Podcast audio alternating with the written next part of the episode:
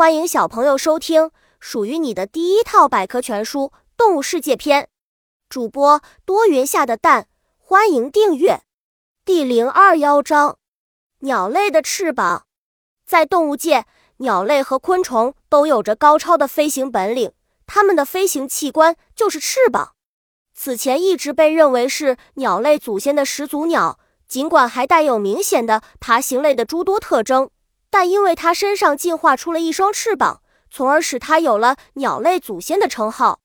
鸟类翅膀的形成，鸟类的翅膀是由爬行动物的前肢进化而来的。借助翅膀，鸟类飞上了蓝天，从而让人类羡慕了数千年。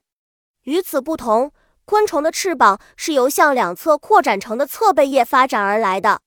漂亮的伯劳鸟羽毛的作用，对鸟类来说，羽毛不仅是漂亮的外衣。还有着诸多实用功能，它可以帮助鸟类控制体温，使鸟类形成流线型的体态。再有就是伪装和种类识别的功能。